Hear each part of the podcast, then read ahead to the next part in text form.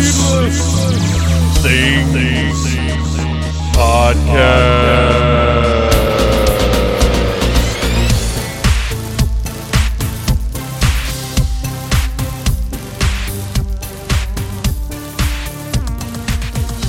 Hey, Phantomaniacs, welcome to the newest episode of the Needless Things Podcast, where we talk about toys, movies, music, and all manner of pop culture dorkery. I am your host, Dave, and this week we're talking about The Batman. Uh, we all rushed out to our local movie theaters to see The Batman this past weekend, and we convened here on the Needless Things podcast in order to break down this new entry into the cinematic legacy of Batman. Uh, he, I, I'm, I'm a Batman guy. I, my when I was a kid, it was Batman, X Men, Spider Man. Uh, and then later on Ninja Turtles. But like I, I am without reservation a Batman guy. I love Batman. I love all kinds of different versions of Batman. Uh, so I was very excited to see this movie, to do this review, and to discuss uh, some of the things I loved about the movie and some of the things I didn't love as much about. Uh, maybe not the movie itself, but what the movie suggests. But uh, t- you will stay tuned in just a few minutes here, and you will hear all of our thoughts about this, quite frankly, kind of remarkable film. Uh, but before we get to that, there are a few pieces of bat news I want to relay. Uh, the first one is that Mezco. Uh, there are lots of there are lots of toys. You can go to a store right now and you can buy Spin Masters uh, four inch Batman movie figures uh, with a fantastic Batmobile. Uh, not really screen accurate, but it's an awesome toy. You can go buy McFarlane's DC Multiverse Batman figures. Uh, and of course, there are higher end offerings on the way from Figuarts, Hot Toys, whatever. Mezco put their 112 Collective Batman up for pre order this week. 125 bucks, which is kind of it's it's not it's just the Batman. It's not deluxe, but uh, they're they're weird about how they handle their terminology and and various things. But if I can get through their ridiculously slow gallery viewer here, okay, so. Uh, this this is going to I'm going to go ahead and say it. This is going to be the best the Batman action figure. Uh, yes, the Hot Toys will be bigger, It will be even more detailed than this is, but it'll also be tremendously expensive. And in my experience, Hot Toys are not as easily posable as Mezco's figures. Uh, so uh, this this is ridiculously detailed figure. Looks amazing. Combination of soft goods and plastics to create the look of the film suit. Uh, there are four different portraits, it looks like. Uh, one unmasked with a great Robert Pattinson likeness. Uh, he actually looks a little cooler here than he does in the movie, and he looks. Don't get me wrong, he looks really cool in the movie. Like the the eye black uh, with his whole hair goth, you know, sad boy thing going on. He, I mean, he looks cool. Don't get me wrong, but he looks a little tougher here, I guess. And then it also comes with the cowl removed, and we'll, you know, like I said, listen to the episode. We talk about it, uh, the the details in this version of the costume. Uh, he has 10 different hands as well as two battering hands and like a, a like zapper hand uh I guess stun stunning I don't know a little bit of electricity shooting out of his fingers uh, from I'm sure from one of the big fight scenes in the movie I seem to remember him tasing somebody at one point, like with his gauntlet or whatever. Uh, tons of detail. So it comes with all those accessories as well as the sticky bomb launcher. Uh, two different cartridges, uh, two flares, a UV light, two adrenaline pins, which actually addresses something that we perhaps we're wrong about, but perhaps not. Uh, there's a scene in the movie, which, by the way, we're going to spoil the movie. So if you haven't seen it yet, what are you doing? Uh, where he injects himself, like right at the end of the movie, he's he's just been beat to hell, Uh, and then he pulls his thing out and injects himself, and it looks like it's venom. We all thought it was venom, but according to Mezco, they're adrenaline pins. Now, that may just be what they're calling these for right now to protect future plot, plot developments. I don't know, or they may just be adrenaline. But anyway, uh, three smoke bombs and a pair of bat cuffs, which are the least batty handcuffs we've ever seen, but they still kind of in the middle do have a little bit of batness going on. Uh, four different batarangs, and then his grapple launcher that extends from his vambrace. Four different versions of that, one with an attached line and grappling hook, uh, one with just a straight up. Okay, so this probably answers this question as well, and this is why I love collecting toys so much is a lot of times you you don't in the movie everything's in action you don't get to get a good close look at everything and see like exactly what is going on with the props. So batman has those things on the outside of his vambraces and with retracted grapple hook so are they all grappling hooks i wonder? Because this is what this looks like. It looks like one of those things that's on the outside of his armor uh, that we we discussed in the episode. So that's I wonder if he just has like eight grappling hooks because he, can't always get them back. Interesting, interesting. Uh, and then finally, he includes the flying squirrel suit. Yes, uh, it, it's wild. It's awesome that this figure has it. Uh, there is currently a, I think it's a 12 inch figure from Spin Master uh, that's like you know a kid oriented like electronic figure of this but this is like a you know on model film accurate version of it. So this the figure comes with a ton of stuff for 125 bucks. Uh, look i ordered it from big bad. I'm not ordering direct from mezco or super 7 anymore because their shipping is so high. Uh, bigbadtoystore.com has that $4 flat rate shipping so you can either have this go to your pile of loot or you can set it to where as soon as they get it in, they ship it to you, which I will say for things that you're impatient for, I would say go ahead and just skip the pile of loot and have them ship it directly to you because $4 is nothing. Uh, and they're like your pile of loot. Sometimes when you say ship my loot, it takes them a few days to ship it. Uh, whereas this, you get that notice your pre-orders arrived and they're going to ship it immediately. So anyway, uh, 112 figure looks fantastic. Uh, it's, it is going to be the best version is my call. Uh, other Batman news: the Batman original motion picture soundtrack uh, three LP set, uh, the Mondo exclusive variety uh, spatter color whatever you want to call it is sold out uh, i got my copy because i believe me i was on here the minute it went on sale uh, to do a pre-order. Which, by the way, uh, I've I've had jury duty all week, uh, and I can't talk about it. But fortunately, I, I had my phone ready to go uh, right when this went up for sale. So this this comes out in like August. Oh, uh, something I didn't mention about the Mezco uh, estimated ship date is February to April of next year. Woo! so anyway, back to the Mondo release of the Batman score uh, by Michael Giacchino, which we talk about on the episode. Uh, you can still go to mondoshop.com and buy the solid color versions, which is a red disc, a black disc, and a green disc.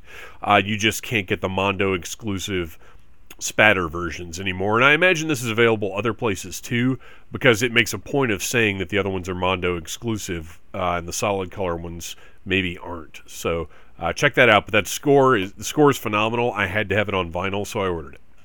Uh, and then finally, unrelated to the Batman, but something that I wanted to mention anyway because we're talking Bat News, the Batman '89 hardcover. Uh, by it's it is the continuation of the 1989 Batman movie. So they've done this before with Wonder Woman and with Superman, and now they're doing it with Batman 1989. Uh, art by Joe Quinones and written by okay, this is credited to Sam Hamm. Is that accurate?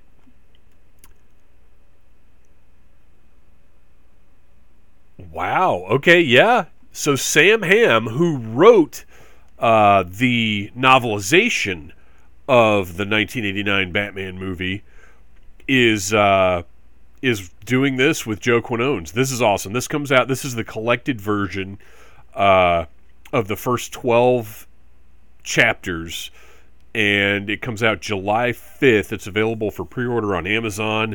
Uh, I don't necessarily recommend you get it there you, because who knows how they're going to pack it or how beat up it's going to be.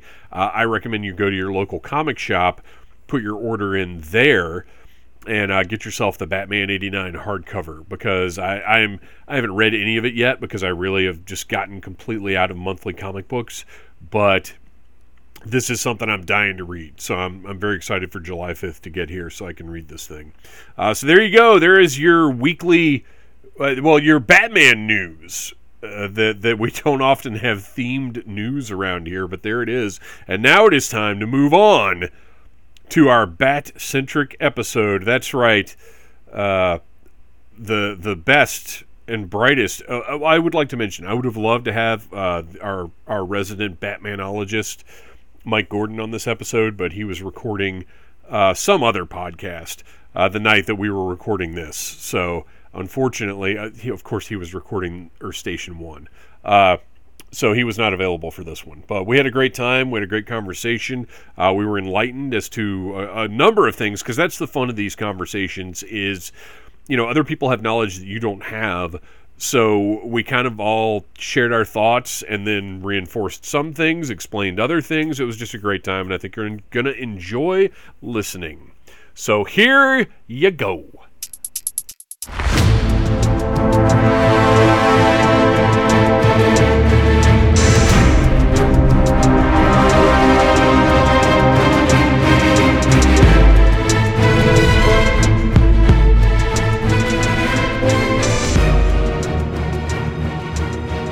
Shirt on. The Recording is in progress. That's right. Don't worry about your pants though, unless your camera falls over, and then that could be embarrassing for everybody. See, pulling a Jeffrey Toobin. Well, fo- whoa, pulling Folks, on your Toobin. Here, here we are. Toobin was. Uh, I liked that game. It pissed me off, but it was every time it was in the arcade, I would play it. I remember for some reason. Game. Uh, we're not here. Got caught jacking off, but we're we're not here to talk about Paramount's big budget adaptation of Toobin. We're, starring, we're starring Dwayne, starring Dwayne the Rock Johnson. I hope I just spoke that into existence. Yes. Uh, yo, we're here to talk about the Batman, uh, the newest iteration of Batman to hit theaters. Uh, joining me tonight are a crew of expert Batmanologists uh, from the Needless Things family. First up, uh, probably going to be uh, seen as more positive than usual, Mr. Arian Gulick. Hey guys, how's it going? Uh, also joining us, the delightful cadavers. We are delightful. My parents are dead. and finally, uh, to tell us where the heck all this stuff came from and what scene was inspired by who and when, our head of research, Mr. Ryan Schweck. Hey, it's great to be here. So, can I just ask a question before we get started? Please do are you going to randomly play Nirvana during this episode, or are you going to cut that in later? so. Well, no, it's actually already playing just really low in the background the whole time. Oh, okay. Yeah, Perfect. I'm sure that won't be distracting at all for anybody. I mean, it won't distract us because we can't hear it. I'm adding it in later, but for the listeners, I'm sure they'll really enjoy it. So it won't be something that gets in the way. Hey, oh boy, here we go. Uh, the Batman, the box office at the time of this recording is 258.2 million. Uh, it is now second behind No Way Home for pandemic openings. Uh, merchandising wise, this is the biggest, I guess, merchandising blast uh, in like 20 years, I think. Ooh, motherfucking Batman calzone. Right. Well, ooh, yuck. By the way, real quick review. yeah, gross. Uh, some of us had the Batman calzone, which, by the way, it is mm. calzone in the same way that WWE employees are superstars, so that Little Caesars can trademark it. Uh, the Batman calzone, my personal opinion, uh, it tasted like the uh, the inside of the waistband of a very sweaty person's underwear. Uh, Taste, tasted like regret. Yes, I, I, like the box. yeah, yeah. Well, all Little Caesars to a certain extent has that cardboard bouquet. Uh, Mhm. It's not. It's in general not a good pizza, but if you're on a budget, uh, you know that's what you do. It definitely played uh, vengeance with my bowels. Yes. So I think yes. that was the theme they were going for. the next day. I definitely felt like I had failed the city, Uh-huh. which I understand is the wrong franchise, but it's the right feeling. Yeah. Uh, so uh, I'm I'm giving it uh, thumbs down on the Batman calzone. Yeah, I agree. It was pretty Okay. fucking bad. It's a little Yeah. rough. Yeah, yeah. it tasted Uh, like it was Doesn't made for orphans. Look like it was that, was- that should have been the whole orphan thing. We had to eat Little Caesars. You don't understand. That would have been great. The rats wouldn't even eat it. uh, so massive merchandising on this thing, though. Uh, every, like exclusive Hot Topic, and everybody had exclusives. There were like twenty thousand dollar watches, special cell phones. This this was, uh, you know, almost as monolithic a, a merchandising deal as the original 89 bat well not original but it's the 89 batman. Uh so that that was noteworthy in and of itself. And of course the mcfarlane figures are out everywhere now. You can see the review of batman on the needless things youtube channel. Uh credit wise directed by matt reeves uh, if you'll remember his last few movies were about talking monkeys who took over the planet while riding horseback. Let's just i'm gonna i'm gonna put that right up here on the bulletin board so we can remember that his last movie was about talking monkeys riding horses taking over the planet. Let's remember that. Uh, written by reeves and peter craig uh, produced by dylan clark and matt reeves and starring robert pattinson zoe kravitz who is delicious. Paul dano jeffrey wright john turturro peter sarsgaard andy Serkis, and colin farrell. Uh, and why not cast one of the most handsome men as hollywood in hollywood as the fucking penguin uh, so that that's the rundown. Oh, and music. This is important to me. Listen, listen. Uh, you know, Philip Seymour Hoffman died. Uh, so he- it's true. It's He true. could not play the penguin. uh, Oh, that would have been good. It would have been. You know what? It almost would have been too weird. He. You know what? Yeah. He would be. He would be uh, Philip Seymour Hoffman and, and his CGI twin as Humpty Dumpty, or Humpty and Dumpty. I like it. Um, okay, and uh, finally, music by Michael Giac- Giacchino. Giacchino. I'm not sure, but the music was actually correct. the first. That was one of those is right. Uh, that was the very first thing that hit me that I was like, "Oh shit, this is good." Uh, Oh, I really loved the score for this, and of course, I want the score. I want it on vinyl because that's like I just like to sit with music like that. And it seems like every single movie that I see, and I'm like, this score is fucking incredible. I, as soon as the movie's over, I'm going to open my phone up and I'm going to order it on vinyl, and nothing, no, no announcement, no plans for Yeah. release, nothing at all. I don't That's understand. And yet, every other movie that comes out, like Clifford's Day at the Circus, gets a vinyl release, but the Batman doesn't. Orphans Anyway. don't have record players. I mean, but it, that's like a thing though. Mondo puts out Mondo and Waxwork Records put out scores for everything, and not not the Batman. Anyway, I I have been having the most dramatic rides to work, like listening to that score. It's, it's, like so good, and I just have it on all the time. it's I mean it's phenomenal, and and it you know it's appropriate because this is a phenomenal movie. Well, I'll, I'll get into picking some nits in a little bit, uh, but overall, I think we were all pretty much blown away by it. But let's start with out of how. I can't help it. I got big nits. Whoa! uh, before we get into it, we, we got to talk a little bit about what we expected going in. Uh, for my part, I watched like one trailer. That was it. I didn't read anything about. And this is this is my SOP now. I, I don't look too deep into stuff because I want to go in and just appreciate what's on the screen in front of me. Uh, Schweck, going into this thing, how much did you know, and and what were your expectations? Yeah, I'm the same. I'm a one trailer and done now. Don't read anything else. Um, they sold me on the car. Like the minute I saw the car, I was like, all right, so they're pulling from Starlin and Aparo and all them from the 70s. Like, Yeah. that's what I was excited about. Yeah, and I, I was kind of in the same spot. That first first shot of the Batmobile, because I think there was a it leaked, and then a couple weeks later, I think they put out the official picture. But that leak of the Batmobile it was very exciting because it wasn't like anything we'd seen in film. Yeah. It, it- they didn't go in in such a big way, and it just it very cool, very cool car. Uh, cadavers. What about you guys going into this thing? How informed were you, and and where were your expectations? Um, I know when he just like in the first teaser that they released, like the thing that sold me is when he just beats the ever loving shit out of the the skull guy. He's Yeah. just like I'm vengeance and just just slamming the dude, and it's so aggressive and violent that I'm like, what is this movie? Like this is not what I expected, but I'm in.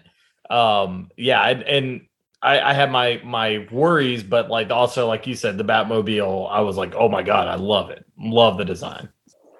Yeah, I you know, I've been trying to be like same as you guys, watch a lot less trailers, read less stuff.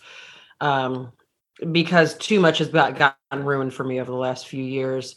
And um I was just like really into like, oh, there's this whole like different tone and uh, I you know, I was kind of sold right away. I was like, this just looks like it's going to be incredible. And also Zoe Kravitz um is fantastic in every way. True. And like even in the trailer, I was like, "Oh, hello!" Like, okay, She she has a, a very unique on screen presence that uh, just captivating. yes. Is the polite way to say it. There was um, there was a group of teen boys in front of us in the theater, and when they first sat down, they were being super obnoxious, and then they chilled out for the movie. But the part where uh, they kiss, it was like, okay, none of these boys has ever seen a boob in real life before, and they were like awkwardly excited about it. every one of them was like, I, I will say it's a testament to the movie that like we had all sorts of annoying teenagers around us. The minute it started, everyone shut the fuck up. Like it was like, whoa, Mhm. For a three hour movie, yeah, our theater was silent. yes. I, I I I haven't had a movie experience like that in a There while. were where- like two clearly- instances where uh like my theater got a little obnoxious and I went like early Sunday because I didn't want to be in a packed house for a variety of reasons. yeah, Uh but uh yeah, but your theater's wild. I've seen like three fights at that theater. yeah, no. I I know, I love I'm love not it. even kidding. uh you know shit happens uh i like i find out a little bit more than you guys like i i keep going until i'm like okay i know enough uh and this time like i read one or two interviews with matt reeves and uh like dug a little bit deeper then i was like okay I've read enough. I like I, I know enough. Like I was gonna like I'm not I'm gonna see it regardless, but like sometimes I just can't help myself and I spoil things for myself because I'm not on the same wavelength as you guys. Well, and I, I I feel like that. you also need a little extra motivation to leave the house. Like you need you need Yes. that extra bit of information. Like, look, look, you guys, I'm gonna need this level of assurance that this thing is Well, going to be worth like- my time. I'm not like so in early interviews, like you know, like they played up the detective aspect to it. Yeah. like uh, he's the world's greatest detective, and uh, and then when I found out it was three hours long, I got excited. I'm just like, this is going to be some weird David Fincher procedural. Uh, and I'm not going to say it. I was disappointed with the movie but like I feel like it didn't fulfill that for me at least. I I'm gonna I'm gonna agree with you because I went in kind of thinking we were gonna get like well well we kind of did get Bat Seven, but I did think it was going to be more like I that wanted than more- it was. I wanted But I more don't- Bat, I wanted more Bat Zodiac. Okay. But but in retrospect, I don't think I would have enjoyed that. I think it found the exact right balance of that with Batman shit. Mhm. Because if it had gone too far in either direction, it would have felt either derivative or just like a slog of like, why am I watching this? It's literally a detective in a bat suit, and that's not interesting. So I think they I Yeah, you think they nailed Yeah. they they nailed it like with the middle ground there. And, and I, I will say this: I I've got I'll throw out as we go along. I'm going to throw out some things that I wasn't satisfied with, but I do want to make it absolutely clear: this movie is excellent. Uh, they they knocked it out of the park as far as what they were trying to achieve.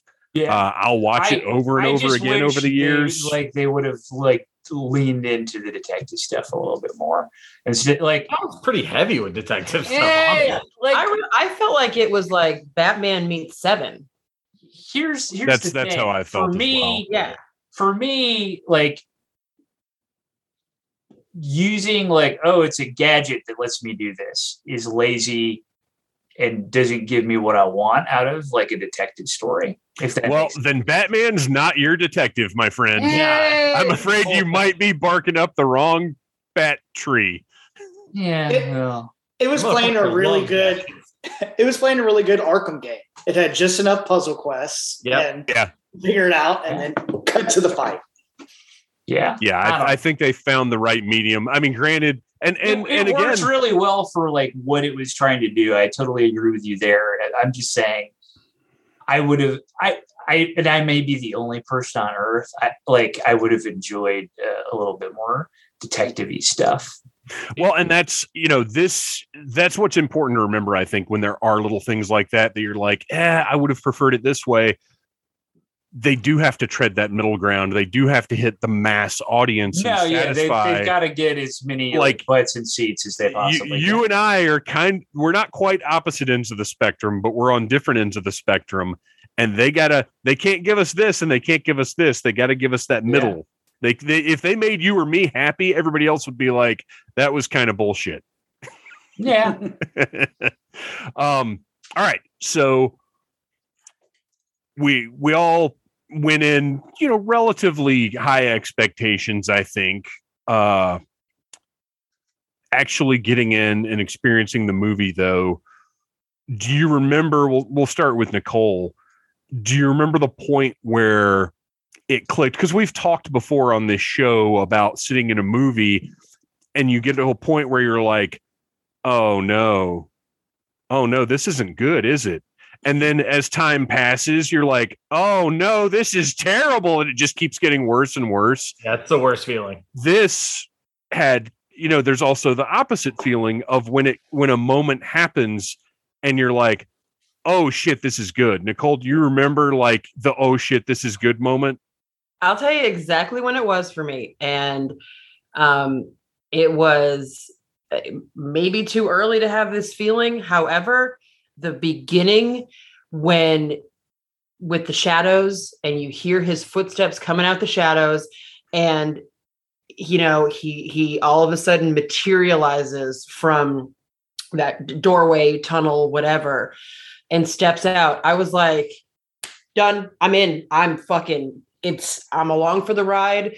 This movie is going to deliver you know for me. And, that was my moment where i was like oh yeah it's good. It's good for me That- it was uh the, the beginning when uh the mayor is like in his office and uh he like moves away and like you it's revealed like paul dano's creepy ass has been standing directly behind him Yes, I love that. and i was like okay this is gonna give me the creepy shit that i want at least Yeah. yeah which is nice Um, I, I had the same uh same pretty much time frame. Uh, w- for me it was honestly when the voiceover started.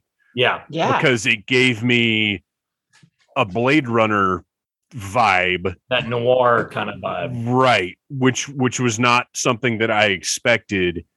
And from that voice you know as the voiceover is going on he's talking about you know they they think that i'm everywhere. They think that i'm in every shadow and that's part of what i'm doing. And it goes mm-hmm. all around the city to all these different criminals doing all these different things. And then they And see the and- signal and they're like, "Oh shit!" and this movie had so even though most of them you kind of knew were coming to a certain extent but this movie had so many jaw-droppingly awesome reveals where Yeah. it would build to something and it building to him like you said basically materializing out of the shadows uh so perfectly done i was like i this is gonna be fucking awesome that was the point where i It's such a well crafted film. yeah absolutely Yeah. Yeah, I mean that was that was absolutely like when that happened, and he was like, I realize that I can't be everywhere, but I need to make them think that they are basically like that. I, Yeah. I can't be everywhere. Incredible. It.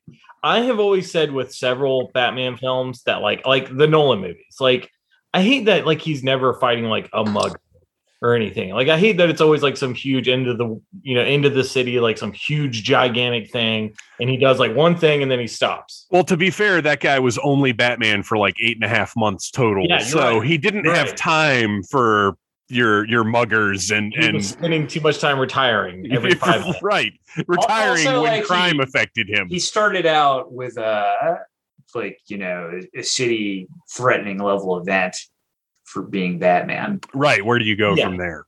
But uh, so that's been always been like a thing with me. It's like I want to see like some of the like lower level crimes being stopped by Batman.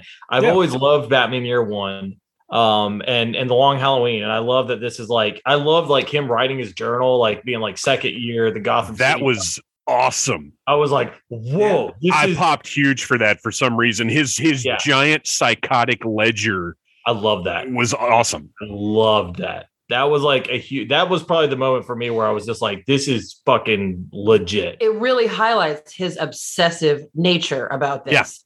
Yeah. And I, we sometimes forget in in the idea of Batman being a hero that Batman is not healthy mentally. Right. Like there's no incarnation of Batman where he's like doing great, you know? He And seems thought okay that- in Brave and the Bold. but like yeah, and and the Adam West Batman seems all right. um in, in the Adam West Batman, he's just like fending off vagina. I think everything. he's just high all the time. yes. but like that journal really highlighted that obsessive nature of of what he's doing. And it's also like, I mean, it just gave me those like legit like comic book nerd feels. Like I was like, yes, yes, Yeah. this is awesome. I could watch hours of him writing this journal. Give me four hours of that. Well, and the con the contact lens was such a great device. It's something that Oh. Maybe it's been used in the comics. I don't know, but uh, was such a, a an ingenious way to move the story along Mhm. because uh, I, I, lots lots of great stuff. Uh, Schweck, where where was your point of entry here? When did you realize like, oh, this is something special? I mean, I think it's the same as everybody else. The bat signals scene um, with the shadows, and I think it's the first time they've got that part right about Batman. That it's not Batman himself that is a lot of the the hero part. It's the threat of there's a psycho dressed as a bat running around the city. Yeah. And that's going to deter crime more than when he shows up and beats you up. yeah. The Nolan movies kind of danced around that concept a little bit, but didn't didn't hit it quite as neatly as this one did. And, you and I think it- it's because, like Arian said, those didn't. Uh, uh, they they were just a different thing. They were Yeah. there was about these world, you know, global threats or whatever, Yeah. citywide threats. Um, also, another thing that like made me pop was seeing the Batmobile in the background with like a sheet over it and just being like, when is that coming? And that was another instance of this movie building towards something because tell me it didn't get a little humid in the theater when that Batmobile revved up and the lights came on. oh yeah. Like like Christine, It like was insane. they the build to that was so great because the whole first portion of the movie prior to him using the Batmobile, you're kind of like, boy, he sure does walk around a lot. Like, what- Are we? I seem to remember buying a toy of a Batmobile for this movie. Is he going to use it? Because he does a lot of walking. He does a lot of. motorcycles. Okay, so do you guys think that the bat costume was under the giant parka and the big pants? Yeah. Yeah. Okay, so he wasn't completely changing so? clothes. I thought of that a lot. I was like, that's a very small backpack. right. Yeah. Oh, where are those gauntlets at? It- because that costume was at least twice as big as Robert Pattinson. So like that was not fitting in his little backpack. There was a moment at the end when he's got like the big hoodie on that it was like a big hoodie. Um and like yeah, big yeah, like pants, like you so- said, like when he's wearing the gigantic parka, I assume that the suit was under it. He just put on the cowl. That that's what I thought as well. I, I mean, it's it's the only thing that makes. uh, And granted, we're talking about a movie about a billionaire who dresses up as a bat and is a ninja. yeah. But there it does have to be some kind of internal logic and consistency, and that's the only thing that really makes sense for some of the time frames that we were dealing with. Is he's just throwing his parka and his JNCOs on and uh, heading out. Hell yeah. Hot topic bat JNCOs available now. Probably. Prob- probably is. I yeah. might buy them. I'm not gonna lie, I'd be tempted. Uh so wow. Uh we it immediately immerses you in the feel of this one. Uh you know, it's funny, I always to this day, even though the 1989 Batman movie delivered a unique and wonderful Gotham City, to this day I'm still impressed when a movie feels like Gotham City. And this one really almost there was a lot. Let's talk about this a little bit. I felt like there was a lot of influence from the Arkham games Yes. on this uh, movie Yeah. For sure. Huge. to to the point where Gotham City even before it literally turned into Arkham City Yeah. at the end of the movie. Yep. But even prior to that, just the the scale and the architecture felt very similar to the Arkham games. And then at the end, when we see the inside of Arkham Asylum, that pod that Riddler is in is straight out of the game. Yeah. Well, even the map is straight out of the game. When he like took the carpet out and looked at the map, I was like, "Oh, I've seen that before." Whoa. it's gonna didn't realize that. Oh, you're yeah. right. it's gonna highlight where my mission is. like, Oh my gosh, you're right. I didn't even think of that. yeah, that's what the maps look like in It's Arkham. City. You're. It's exactly you're like right. that. Yeah. Wow, Yeah. that's wild. Uh, and and one of the things I had said prior to that, because the, the one of the things that concerned me going into this was an interview where Matt Reeves said he wanted to present a, a grounded Batman, and as soon as you say grounded Batman, that means we're not getting Clayface, we're not getting Man Bat, we're not getting Poison Ivy, and I'm I'm not okay with that. Uh, so I was concerned about that, but then I thought about it, and a lot of the elements of this seemed very much like the Arkham games, and now having seen the movie, that that kind of carried itself out to where this almost could be like a prequel to those. I mean, I'm not saying it will be, but they could develop from there and build into a, a bigger I think so. world in that way. Yeah, I think so. Absolutely. Because like it felt grounded in a different way than the Nolan films did to me. Yes, Yeah, it definitely felt more. I would say that like if you're getting a sequel to this, which I'm pretty sure we are, uh, two. they've already teased like Penguin and uh, Joker is Well, two Penguin's getting a show. Right. Yeah. So Penguin will get the show, and then if you do the, you know, at the end where it flashes the website, Yeah, what is that? I never got around to looking at it. so it's an online game, and you go through and do all these codes or whatever. But at the end, it makes a number sequence, and the number sequence is the issue where Two Face shows up for the first time. Ah, now see, I would love to see Two Face done justice. Yeah. Yeah, Um, that would be nice. I'm I'm a What big fan of Two Face. Tommy Lee Jones, greatest Two Face ever. I mean, so far, yes. Yeah. Unfortunately, there has And he was a terrible Two Face, but yeah, I liked his story and his look better than others we've received Mhm. Yeah. because there have been so many. Uh so mo- moving along, let's talk about Robert Pattinson. I didn't have any reservations about this guy because I no. understand I understand what acting is. So I Yeah. wasn't worried Yeah. about Twilight guy, who by the way has been in lots of uh, he's been in more other movies than he's been in Twilight movies at this point. True. It's Um, like anything else, it's the internet people that like to parrot whatever they see on the internet. Yes. You know, and that is that's all that is. It is um I want to hate stuff like the other cool people on the internet hate stuff. And that's that's it. You know, I mean, he, he I mean, was- at least have like an original criticism. It's like Right. the whole thing with like, I mean, I know people who aren't seeing the movie because he was in Twilight, and I'm like, That's that's, that's the dumbest thing ever, and they don't deserve to see this movie. Yeah, that's, I mean, it's- if you watched The Lighthouse, oh yeah, you're, you're like, oh, this guy can absolutely pull off, you know, gritty, grounded Batman. Like, Because he's an actor. and he's Yeah, a good what they actor. do. He's a very good actor. My the only He issue I had, range. and this this is this is dumb, but it's not.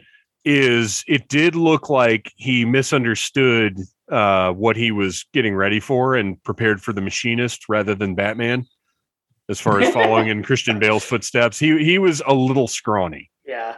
My Like he was he was ripped, like he was cut, but he was he was a little skinny. that was also not a Batman tactical haircut.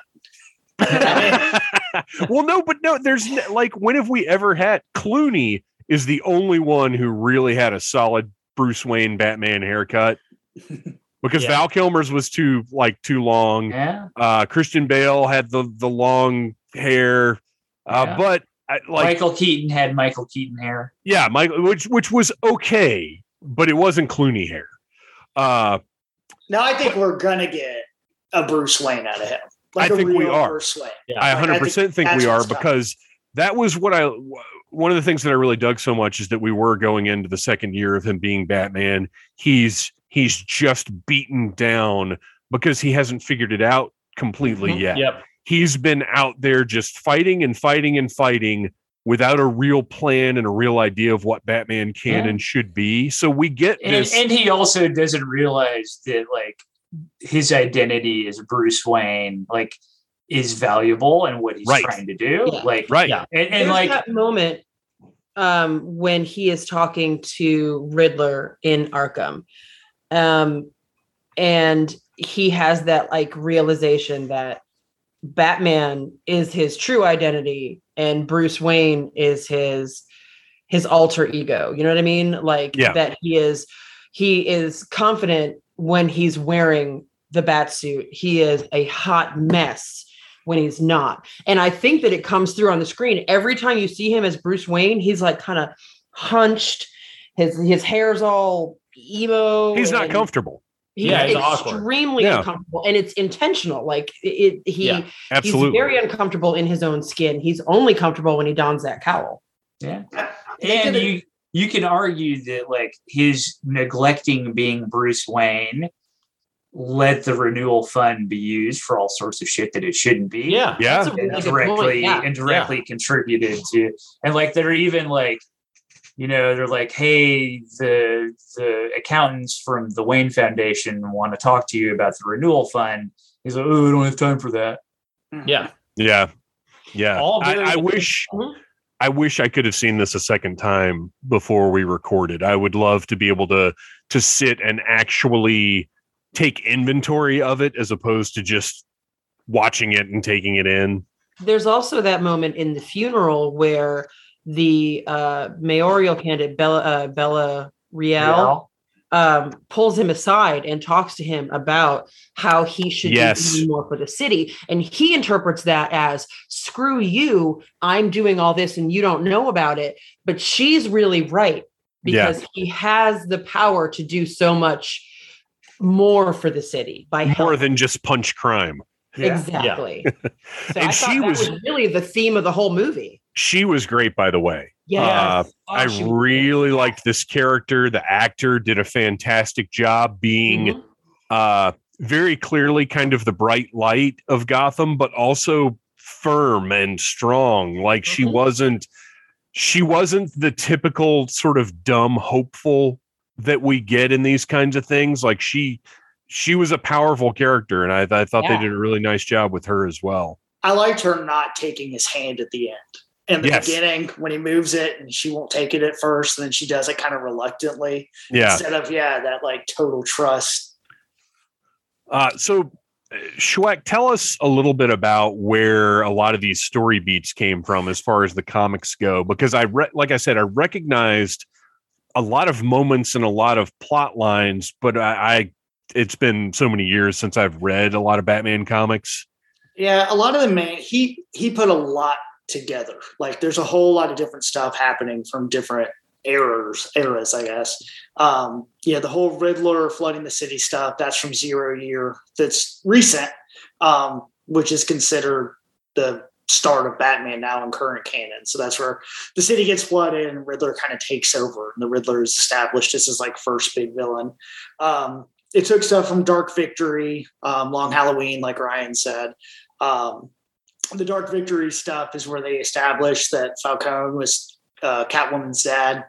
That's where all that came from. That's at the end. I thought she was going to say, I'm off to Rome. Yeah. That'd be good. Um, I said they he definitely took, you know, Arkham stuff, some of the 70s, Jim Aparo, Jim Starlin kind of street level stuff is in there. Um, there's also a lot of Morrison stuff kind of weaves through it. Um, some of the rest in peace, black book kind of stuff. Mhm. Um, and it looks like they're going to keep doing that. I know. I kept waiting when they announced, you know, the reporter's name was Elliot. Um, yeah. If you watch, and I noticed this one during it, when they're doing their that reveal during the video, if you look on Thomas Wayne, it says "hush." It says hush. Yeah. It was right Yeah. there. Oh in it. yeah, yeah. Yeah. That's and. I thought for a minute they were going to make the reporter the Riddler's dad. I thought that's where they were going. Well, or I thought it was going to turn out that the Riddler was Thomas Elliot, and they were Yeah. going to kind of combine those characters. they did that in one of the animated movies. Mm-hmm. I think. Oh, did they? In Yeah. hush. Oh, okay, was okay. I haven't watched it yet because it Oh, sorry, I it's too spoiled it. much. Ah, oh no. Um, no, that's fine. Uh, so I want to talk about the bat suit because something just popped into my head. I'm I'm sitting here. I've got all these notes and I've barely even looked at them so far. Uh, well, before we get to the bat suit, let's talk about the bat voice. Uh, probably the best bat voice Yeah, I Mhm. think so. Yeah. because he he puts on uh, you know a, a, a throatiness but it doesn't sound all corny because I, I watched batman begins and the dark knight again the other day because i just wanted more batman and christian bale's voice is so fucking corny Especially Like, in Dark Knight. It got those worse. yeah. those movies are almost hard to watch because of how goofy he sounds Yeah. uh and and overall i i like i like those movies i really do but uh yeah his voice is rough in those uh but i Oh, think pattinson pattinson did a really nice job uh just just sounding deeper and more serious but not going way too far over the line into parody Yeah, I agree. Like I like the thing they did with Affleck with the voice modulator and stuff. Yeah. But that, that doesn't work with this Batman. This is Yeah. low tech Batman. Yeah. Or mild tech Batman. yeah i don't know that he's low tech well Yeah, it's guess- it's it's, It's year two. he's low tech. it's year Yeah. two batman Year two Batman. Yeah. once Yeah. once uh, once he gets a little bit older and his throat starts seizing up from doing that he's going to be like you know what maybe i can design a thing Yeah. to, to do this for me so i don't have to do this all the It- time Call me crazy, but it seemed like to me when him and Gordon were alone, he was talking in a normal voice. And then when the other cops would show walk around him, he would he would put on the voice. And I don't know if that was intentional or not, but I kind of like felt like it like it was because he trusted Gordon. you would- might be right You and i might be. I would have to go back and check. uh and and you bring up a good point though his relationship with gordon in this was, I love was it. Wonderful. It was like a buddy fantastic cop. yes It uh was something that we've we've never seen to this degree before even They were going on calls. even in even in Nolan's uh you know as, as great as Gary Oldman was and and they did have a relationship this one felt like the Batman comics where he's just walking into the crime scenes. Mhm. uh I, it's it's it was it was good. I, I liked and, and that was an element of what what you said uh that this did seem to sit in a little bit of it. It's not quite as grounded because it did have the cops just letting this guy walk in. It's Yeah. they've seen it, they've dealt with it, and it had a because it did happen in the Nolan movies, but it just had a different tone to it. It Yeah. didn't feel like it did in the comics, where the cops were like, "Oh, we know this guy is he's part of our procedure now." I like they kept in there that they, he was there and they accepted it, but they didn't like it for Yeah. Most it of the movie. Yeah. Yeah. Yeah. Um, it had a really good like year one kind of feel to it. Um, and I don't know why they didn't just call him Commissioner Loeb. That's who it was. Yeah, that was an odd decision. I don't I don't know why they didn't do that. Um I don't know if it had anything to do with the character being used in in the Nolan movies. Yeah, and like uh, Officer Merkel was there. Like they mentioned him. Like it was all the year one people. Um, yeah, like they did a good job. I did think it was weird that they have an abandoned building where the bat signal is that they just kind of go to and hang out at. Yeah, I but I like that because one, it was good for the plot Mhm. because there were things that needed to happen there that could not have happened on top of police headquarters. Yeah. And two, it actually does make a lot of sense that that while Batman is kind of horning in on their business, the bat signal being on top of police headquarters is just an overt Just like wait a Yeah. minute are taxpayers paying for this is it like Yeah. like i i kind of appreciate that little bit and of I difference felt like it was more about their relationship between Gordon and Batman, and that so Gordon was like, "Well, we'll just put it over here where people can't actually prove that I'm doing this." right You know. well well and also i'm sure bruce wayne owns that construction Yeah. site or whatever uh I uh I adored the scene when uh he broke him out of jail. Like when Yes. he took the punch for him and stuff. Yeah. I love that scene. I thought Yeah. that was good. He's like, "We have to get you out of here," and he was like, "That's going to be a problem for you." And he's like, "Hit me."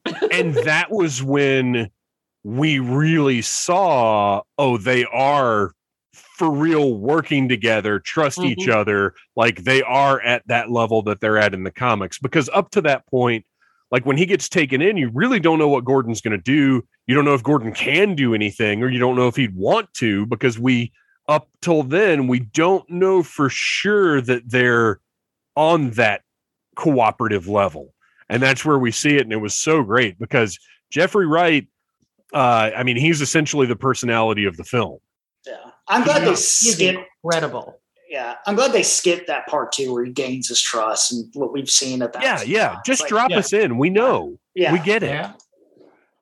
uh, so the also bat did suit show the alley scene again. Like, thank God. Uh, yes Yeah. yes I'm Uh, sorry. I'm over it. They, they definitely talked about his parents getting killed, but they Well, didn't that's actually show it. but- but and, but uh, that's also such a significant portion of the plot you you couldn't it would have been weird if they hadn't mentioned it like Yeah, it was, it's it's important to what they're I, establishing I have Yeah. like minor quibbles about like I don't know, like tur- turning his dad into kind of a shithead kind of annoyed me. Well he's not though. And that Yeah, that was that's straight out of the made it. comics also. Like that is from the comics. That's uh, like it's that's not even as controversial as batman murdering people in movies all the time. Uh but real quick i gotta ask you guys something about the bat suit. So the bat suit uh, it's another big bulky armored bat suit. It looks really cool but i still think affleck's is the best film bat I agree. we've gotten Yeah, but like also keep in mind that Affleck's was like year 20 Batman or year 15 Batman, and this is he's still figuring shit out. I liked that Like he early had prototype fucking Batsuit. boots on. Mhm. you know like he was just wearing like tactical boots and i kind of liked that because and you know and you could see where he had stitched the cowl together and stuff that like was fantastic i Yeah. i thought that gave the suit so much more personality felt realistic to where he's at in the timeline you know yeah great. i loved the stitching on the cowl um and the fact that we saw the cowl come off and he's got the eye black on yes all Yeah. the time they didn't Yeah. shy away from that um that was really cool but seeing the cowl actually be removed in that way and that look this works this is a functional piece of costuming that they've made. Here's the thing that i want to ask you guys. So to me the biggest most obvious departure from any traditional bat costume we've ever seen are these giant like tent stakes that he has on his forearm. One what the fuck are they? Two did he ever use them at any point in the movie? I don't know. Like Yeah. I don't, i don't know. remember at the end where he's like getting all those fucking incel Riddler dudes. like dropping them on lines. Is that what those are? That's no, because they No, they they hook lines. They themselves hooked to themselves up lines. to Yeah. Okay, yeah. So He's then just I don't know. punching them and Ninja kicking them off. darts. I, I I do not remember, and this is again where I need to see it a second time. I do not remember those having any function, and it's so bizarre because they're they stand out mm, so Maybe much. Like, a it's the scene or something. and, and that's what I wonder. Or were they during like Nicole saying like they just were used during a fight, and we just didn't. Yeah, There was so much shit it going was a very on. dark movie. A lot of the lighting, But those are bright silver, so I feel like you'd notice them flying through the air. I will I say, know. like, I, I was really that was one of the biggest concerns I had was like the trailer, like, was like super fucking dark, and I was like, am I even going to be able to see what's going on? But in the movie, it was like lit like perfectly. Mhm. Well, they used it. They used the the yeah, one like scene. they Yeah. they used like shadows in the concept of fear, like criminals being afraid of like this. There's a lot of fire and bullets lighting up Yeah. stuff. Well, that's the scene that concerned me the most from the trailer was Batman just walking into gunfire. I I hate it. He should be avoiding gunfire. It made sense though. then getting like- to the scene in the context of the movie and what was Mhm. going on, he was suicidal. it worked. It made sense. Uh, Yeah. and and like Arian said, they're using the bullets as their light source. yeah, so it create like the effect looked cool enough for me to forgive what I see as not my favorite portrayal of Batman because it was just a badass scene. So I was Yeah. like, okay, this is fine. I'll I'll take it. yeah. And maybe But- that's when he was using those things. Like he was and we just couldn't tell because it was so fast and kinetic. Who knows? Schweck, do you have any theories about the tent stakes? I don't know. I don't know. I thought for a minute they were going to be part of the grappling gun. That those were the whatever Right, right. it, but he never pulled him out. I did like on the gauntlets that the grappling gun kind of extended from it, like the old west when they Yeah. have the little gun, and Yeah. it was a straight gun. Like I thought that was really good. I w- I need there, and I I'm sure it's out there. I need there to be a magazine like there was for Batman 1989 that gives you like close up stills of all of the props of the bat suit. Um, we know this Batman was not wearing Air Jordans, unlike Michael Keaton's, which is you know, I get it. Things have moved ahead, uh, but I I need a closer look at like everything that was in the movie. It's Yeah. out. There's they've released actually today. They released. I saw it earlier where it's pictures of the full suit and like Oh, okay. diagrams and all that stuff. I don't remember because I don't I don't want to look at it on the computer. I want it in a book. I want to Yeah. open the book. I want to Oh, flip yeah. through the pages and see the like the image in my hands. I wasn't crazy about the collar at first, but it, it like in the movie it worked fine. Oh, I liked it. I thought it looked cool. Oh, I love Yeah. the collar. Yeah. It reminded Yeah, me of Gotham by. Gaslight. yeah. yeah, Well, and that that was the the mask where you could see the Mhm. stitching was very Gotham by Gaslight as well. Totally. Although I think we've seen that in the modern era too, but it was just a very cool effect. And it's on uh, the McFarlane figure. That's how fine the detail is. It has all of that stitching on the cowl. It's it's nice. did a nice job on that. Fuck yeah. So when you guys found out we were going to be reviewing this tonight, uh Schweck, what was your first thing that popped into your head that you were like, we got to talk about this? I think my biggest thing taken out of it, like I'm interested on where they're going to go now, and just DC in general, because they're clearly setting up, a, I guess, a parallel cinematic universe or whatever you want to call it, because we're getting the Penguin show, the Arkham show. They're already doing new movies. Like, I don't know. I just don't know what DC's doing. like, what They don't they don't either. yeah and like i want to see this universe continue but then like we we got out of it you know i went with my son and he was talking about what he wanted to see and was talking about you know deathstroke and red hood and blah blah blah. And i kept thinking like yep titans just did that. Yep they just did that. And so like they've got all these like competing properties now. And Right. i wonder if that's going to be difficult for them Uh, I'm sure it will because you know it's funny. We always kind of talk shit about WB for not wanting the same characters on the CW and in the movies, and we are like, no, people can understand it. But now they have the streaming stuff, the CW stuff, the five or six different movie universes. Like it actually could be an issue for consumer comprehension Mhm. to use Yeah. these characters in too many different ways in too many different places.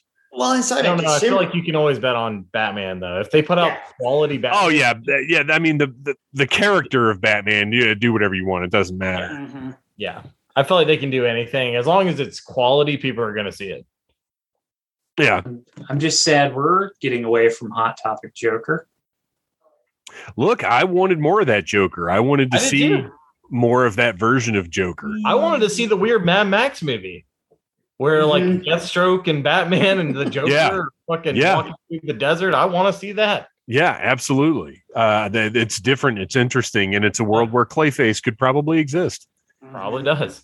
Yeah. um, Arian, what about you? When what was kind of the first thing that popped into your head to discuss? Uh, I thought like like after I had seen the movie or before I'd seen the movie because I didn't see it till yesterday. Uh, Um, no, one, one, yeah. Once you saw it, eh, and you were like, "Okay, we got to talk about this on the review." So one thing like I've seen people talking about is they feel like it's too long. And I agree, but also don't agree. Like for the story they told, it needed to be that long. Now you can like say, should they have cut a few like could they have made a like more coherent narrative and cut like 20, 30 minutes out of it? maybe but like then it would have lost some stuff um also like i went into it like i, actually googled like when to pee during batman movie because like my I didn't. I didn't. My- I, I didn't made either. it through the whole thing. my, I didn't. I didn't either. And like usually, like I'll have to piss during like a two-hour movie. Much Yeah, me too. Four-hour movie. Me too. Um, and I and I had popcorn in a drink. Uh, so yeah, it was just uh, it felt it didn't start feeling long until like it got to the part where like he like left uh Arkham after talking to the Riddler and then like I found out there was another 20 30 minutes. Yeah, there was a, the point. Uh, there it, was a it felt point like kind of like a return of the king thing where like how many different endings is this gonna have?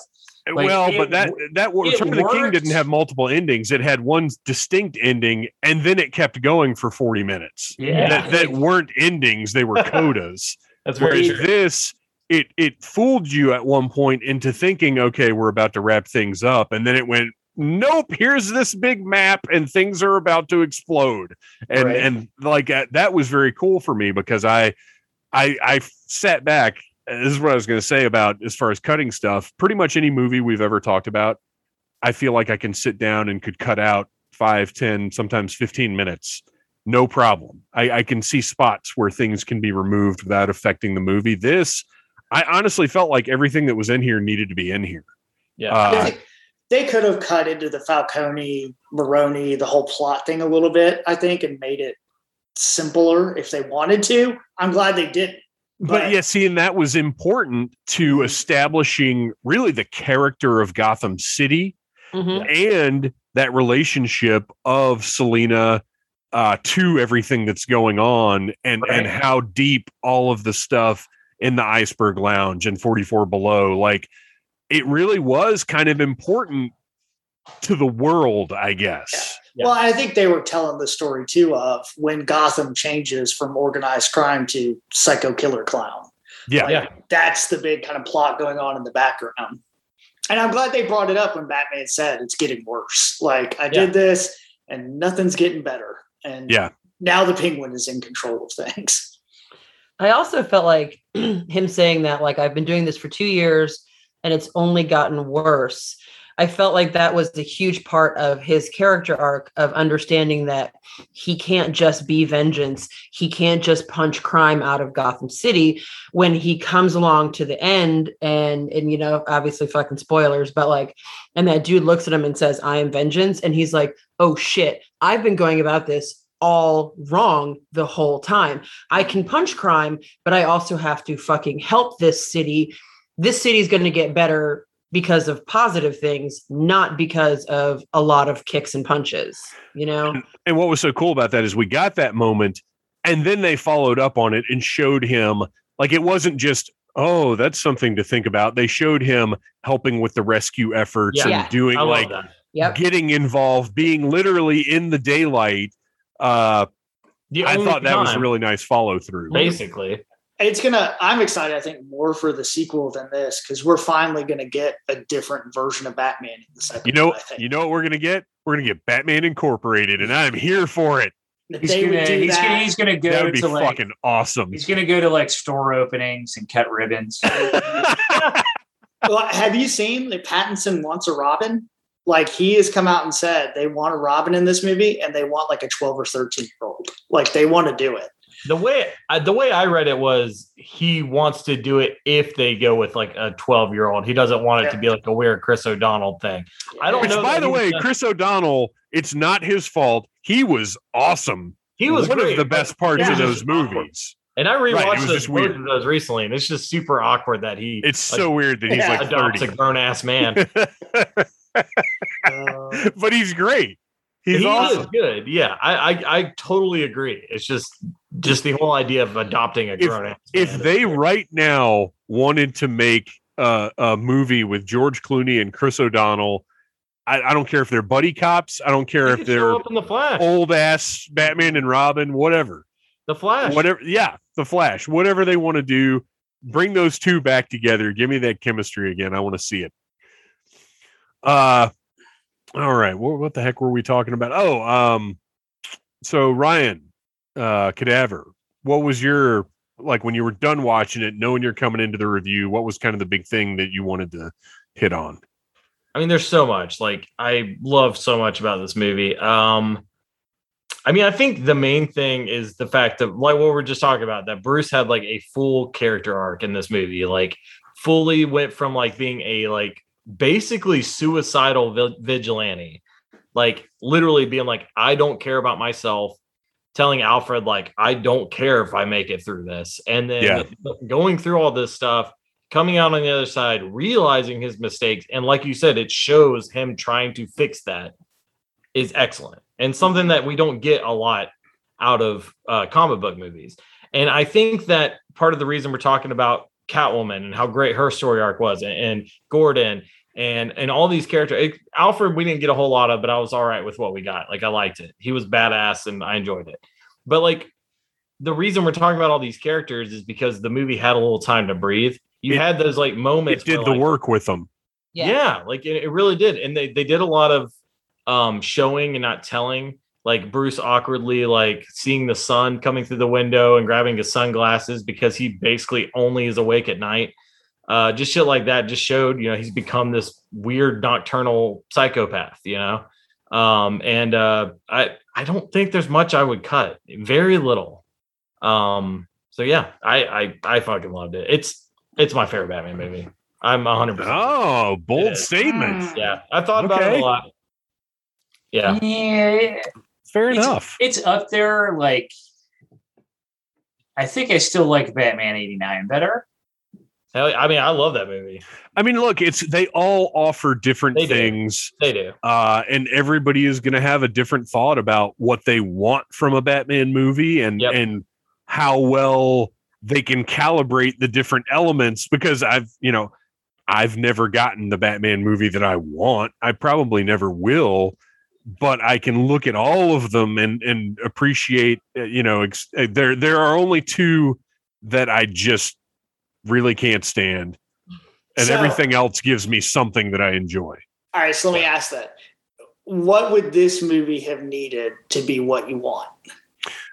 uh it, as of now i feel like this world that they have created doesn't have room for the more fantastical batman villains now i don't know well this wasn't the movie to deliver that though uh it wasn't their intent it wasn't what they wanted so while i loved this movie and thought it was near perfectly executed this movie couldn't have given me what I want. I think the closest that anything has come is probably the Snyder stuff. Uh, because obviously all kinds of fucking wacky shit happens there, but then those are too mean and and spiteful and vindictive. Uh, so that's not really. I mean, honestly, the MCU tone is what I want. Mhm. I want to find that happy medium ground where you can have gods battling men and fantastical creatures roaming the earth and uh you know that's that's what I'm looking for and I doubt we'll ever get it from Batman. Uh, which is why it's so great that we've got all the animation that we've got because that's where it's delivered. And that's what's great though about Batman is you can have the brave and the bold, and then you can have year one. You know, Yeah. like in there, like year one had no room for like a lot of like crazy fantastical shit. But it's a great, I mean, it's a great book. and and that's that's the thing that would really blow my mind because i mean granted year one came uh what uh, 50 years into batman's lifespan Yeah. Mhm. uh but theoretically it is you know the, the beginning and from there you know those fantastical things came so what would be really interesting to see is if matt reeves does end up delivering on those things because as i mentioned this is the man who made the movies about talking monkeys riding horses and taking over the world Yeah, right. we know he has the capacity to deliver on believable fantastical things Yeah. so I uh, and he, he has said he's interested in characters like Mr. Freeze if he can find the right way to deliver them. So, you know, I'm I'm here for it. I, I think like he's a little too wedded. Like in my and in my opinion, uh, I'll be clear.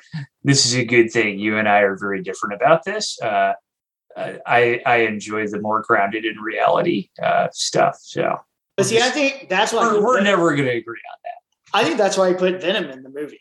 I mean, we can all agree that was Venom, Right. And we and I- you're right. Dude, I said the same thing. that was, was like, it has absolutely and matter of fact, in the theater, I sat up and I elbowed Phantom Jr. and I was like, Oh my gosh, was that Venom? He was like, That was Venom. It's hundred percent Venom. Like I kind of So- wonder if he was kind of like wink, wink, nod, nod. We might do some of this. And and that's you know, we've never seen a good Bane. We just haven't. No. That would be interesting to pursue What are, you- or what are you talking maybe about? The the Bane from Batman and Robin. It's perfect. i mean it's the best one so far but Better than uh, fucking Dark Knight Rises.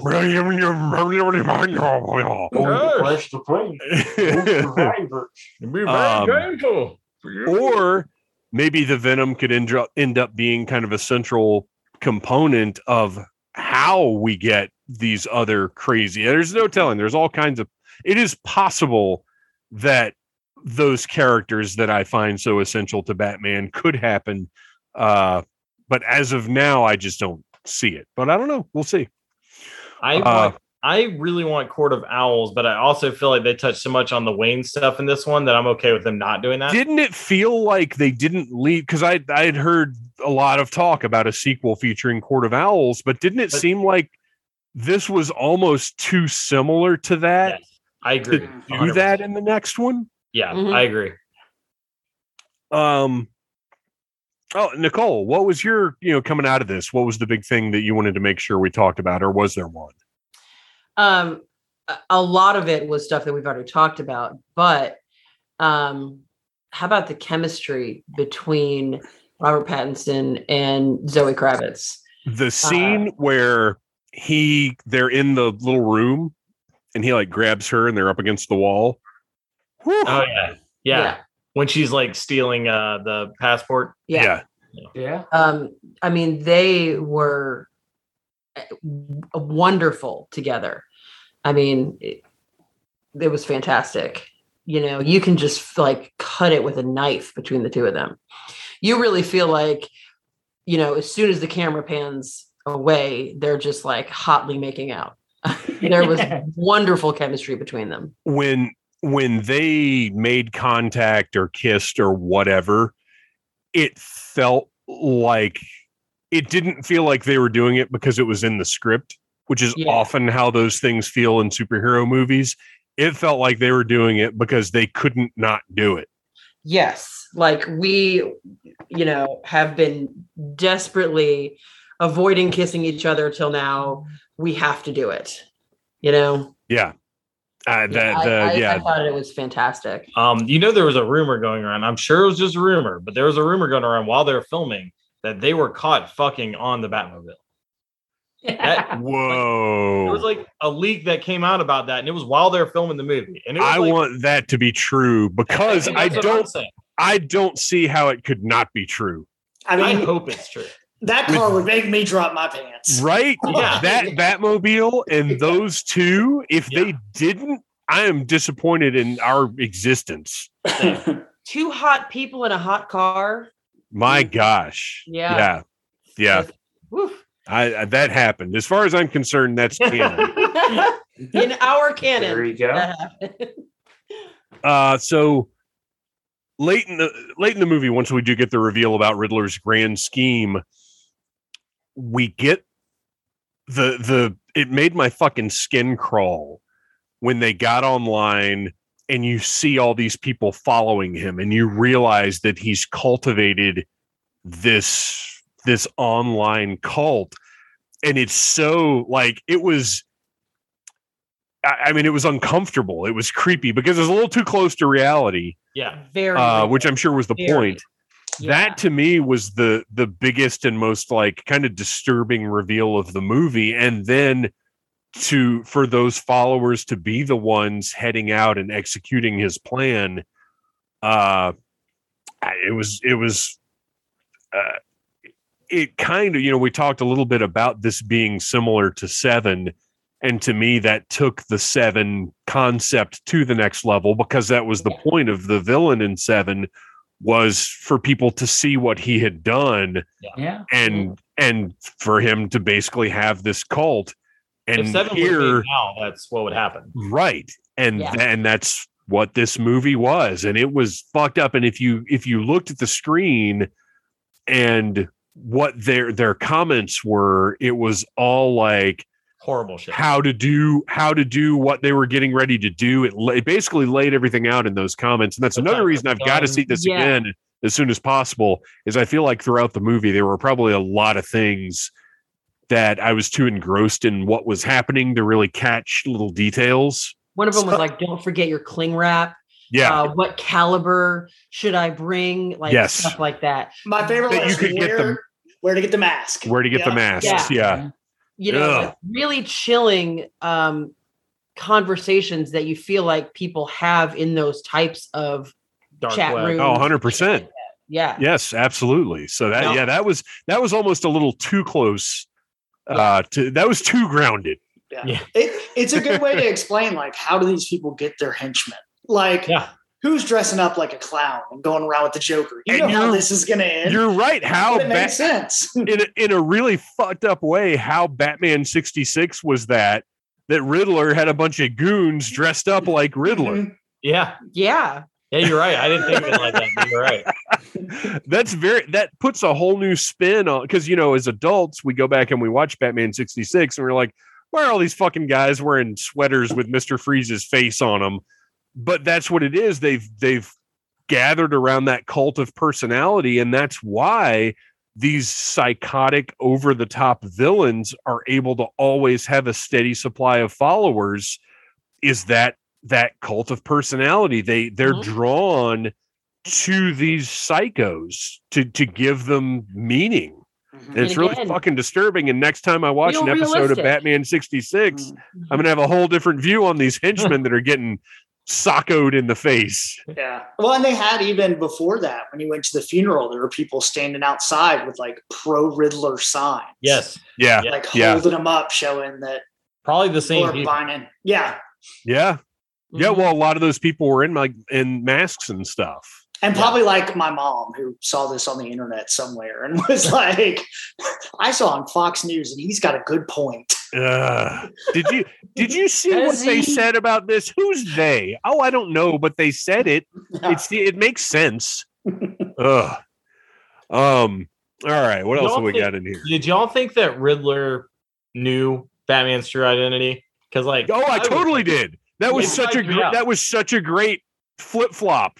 Yeah. because that's he because he kept saying Bruce Wayne, Yeah. and it, was- the the look on Pattinson's like- face was almost comical during that because he's He's like looking to the side and he's like, uh, he was like doing a mis- he was like he was doing like a Mr. Bean like "Whoa, Yeah. He's like, is anybody else listening? You're right, right. He looks Well, even at the looks camera. yeah, he even looks up at the camera like, "Oh shit!" And then it totally goes in a different direction. It was great. It was such a great misdirect. Uh, Yeah. which, which again is why I have to say the the movie was just almost perfectly executed, uh, and and I admire the shit out of it for that. Uh, let's see here. Okay, let's talk a little bit more about. Well, real quick, Andy Serkis. Uh, he's fine. yeah. I didn't get enough of him to like really make a huge judgment. I did think that like that scene was like horrific with like the bomb going off. And Oh, then, like, dude, I was I didn't realize how invested I was in their relationship until Yeah. that happened, and I was like, if Alfred dies, I'm gonna be fucking upset. Yeah. Yeah. Oh, I, I thought the same thing. I was like, I'm gonna be fucking crushed. And like the fact that he calls about it and they're like, it's our Oh, I know. It was an hour was ago. like, oh, yeah. That was a great scene. yeah, he was solid, and also also introducing the idea that he had a big part in Bruce's training Yep. Yeah. was very Yeah. interesting. That was what Earth One did Yeah. that, right? Yeah, that's an Earth One Alfred, Yeah. British Secret Service, and Yeah, he's not really his friend. They argue a lot and all that kind of stuff. yeah, that was read the that was prequel cool. thing, or I, it's like an audible thing, but it's like a, a two hour little prequel to the movie. No, uh, Mm. Uh, it's it's not like it's not like the most exciting shit. It's not like some shit you have to like run out and get immediately. But it does like go into like Bruce and like and Alfred training like every day, even when Bruce didn't want to. And shit. Okay. like it was like shit to keep his mind off of his family's death. Uh, and they go into a lot of that about him training them, and uh, they go into a lot about Riddler growing up in the orphanage and uh, being at the uh, opening of the orphanage, singing in the choir, and just staring at Bruce Wayne and being like, "Look at that rich piece of shit."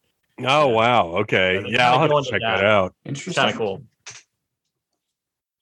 Uh, so let's talk about Ozzy, Ozzy as he Oh, is yeah, in we didn't even this. Talk about him. There's so much in this movie. I love when, well, first of all, anytime Batman's beating the shit out of people in a nightclub, that's a fun time. Yeah. Uh, the twins, the the Yeah, I like penguins goons, the twins are great. That's Tweedledee Uh, and Tweedledum. I don't care what they say. I thought that. It's- I Uh, immediately thought that.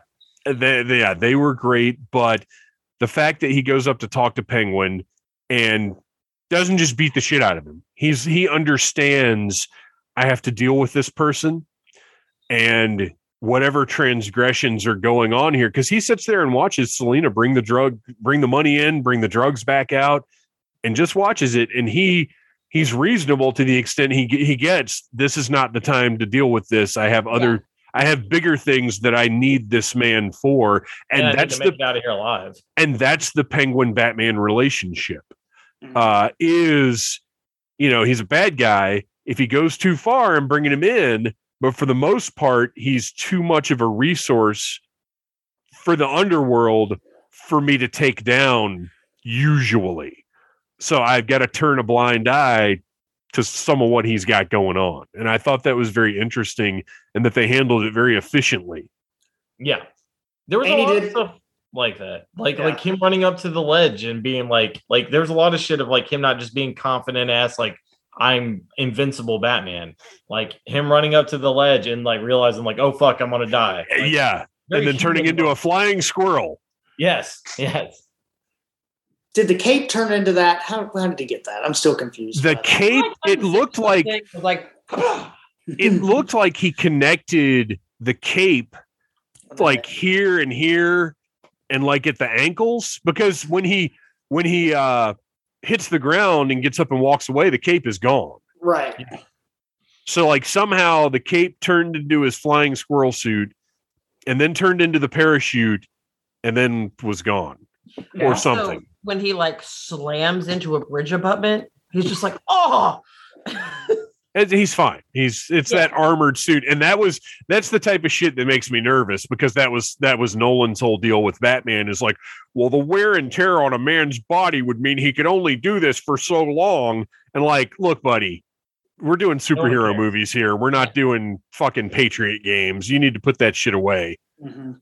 Uh, so yeah, seeing him crash through the bridge, I was like, oh, I hope we're not doing a. He's all beat up and has to stop being Batman. I don't think it's gonna. I don't think we're doing that either. No, he gets up and he and it, obviously he's He like, shook it off. He Yeah. he Yeah. fucking crashed it's through that awful, bridge, and got up and shoots off. walked away like a man. Yeah, It was pour some, great. pour some, uh, pour some Robitussin on it. You'll be fine. Yeah. That's right. Uh, so yeah, Colin, uh, what's his Colin Farrell? Yeah. Okay, so uh, as I mentioned, one of the most handsome men in Hollywood. So they cast him, and he's great. Don't get me wrong, he's great. But why wouldn't you cast a fat, ugly person? Like, why put this man in this makeup and a fat suit? Or did is he? Have I not been keeping up with Colin Farrell? And is is he old and fat now? No, he Uh, he's still good looking. Okay. Yeah. because you need somebody that can act that good. Like, well, but I feel like fat, ugly people can act well sometimes. No, no, I guess I, not. you know what? I think Like it was- I, f- I feel like if you if you had cast, for example, say Paul Giamatti as the Right. Penguin, uh, he would not have had the same swagger and confidence. Oh, That that's a good brought- That's a good point. yeah, You need somebody who is handsome and who lives a handsome life I think you're right. to bring Penguin swagger. Fucking shit, that's a brilliant point. Well, and That's the smartest thing you've ever said on this show. if Farrell's already kind of crazy though. Didn't Yeah, like, I, I say all sorts of stuff about asses all the time. Well, yeah, I mean, you're right about all that. Don't get me wrong. Um, yeah, that's a that's a great point, and and he was. I mean, he was fantastic when he's the his lack of fear. Also, like when when Mhm. Gordon and Batman have him tied up, Yeah, uh, and, and he's the way like he's just fucking with him. he's always like trying to like look for a new angle like Yes. when when Yeah. they're taking Falcone away uh he he suddenly finds you know his gumption to speak up and uh like make a play for like you know being uh the next guy in charge That So- show is going to be fantastic. that yeah costume, he's great That costume change during that scene is one of my favorite things in the whole movie.